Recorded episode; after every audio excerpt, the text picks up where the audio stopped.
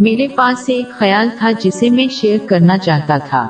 مسلمان اکثر سوال کرتے ہیں کہ وہ اللہ پر اپنا بھروسہ کیسے مضبوط کر سکتے ہیں، خاص کر مشکلات کے وقت۔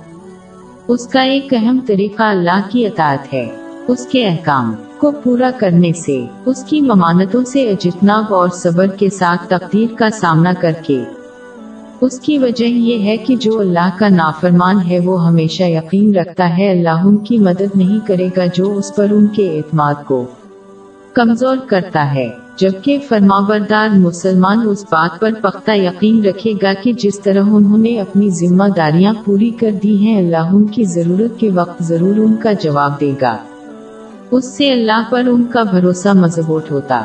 ہے۔ اس کے علاوہ صحیح بخاری نمبر سات، چار سفر پانچ میں موجود ایک حدیث میں بتایا گیا ہے کہ اللہ تعالیٰ کسی شخص کو اس کے عقیدے کے مطابق جواب دیتا ہے۔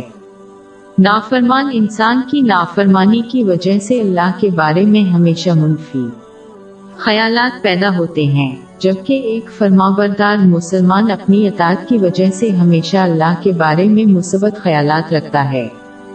یہ سوچ اللہ پر مسلمان کے اعتماد کو کمزور یا مضبوط کر سکتی ہے۔ فرما بردار مسلمان اس بات پر بھروسہ کرتے ہیں کہ اگر وہ تجارتی معاہدے کے اپنے پہلو کو پورا کرتے ہیں تو ان کا کاروباری شراکت دار بھی ایسا ہی کرے گا۔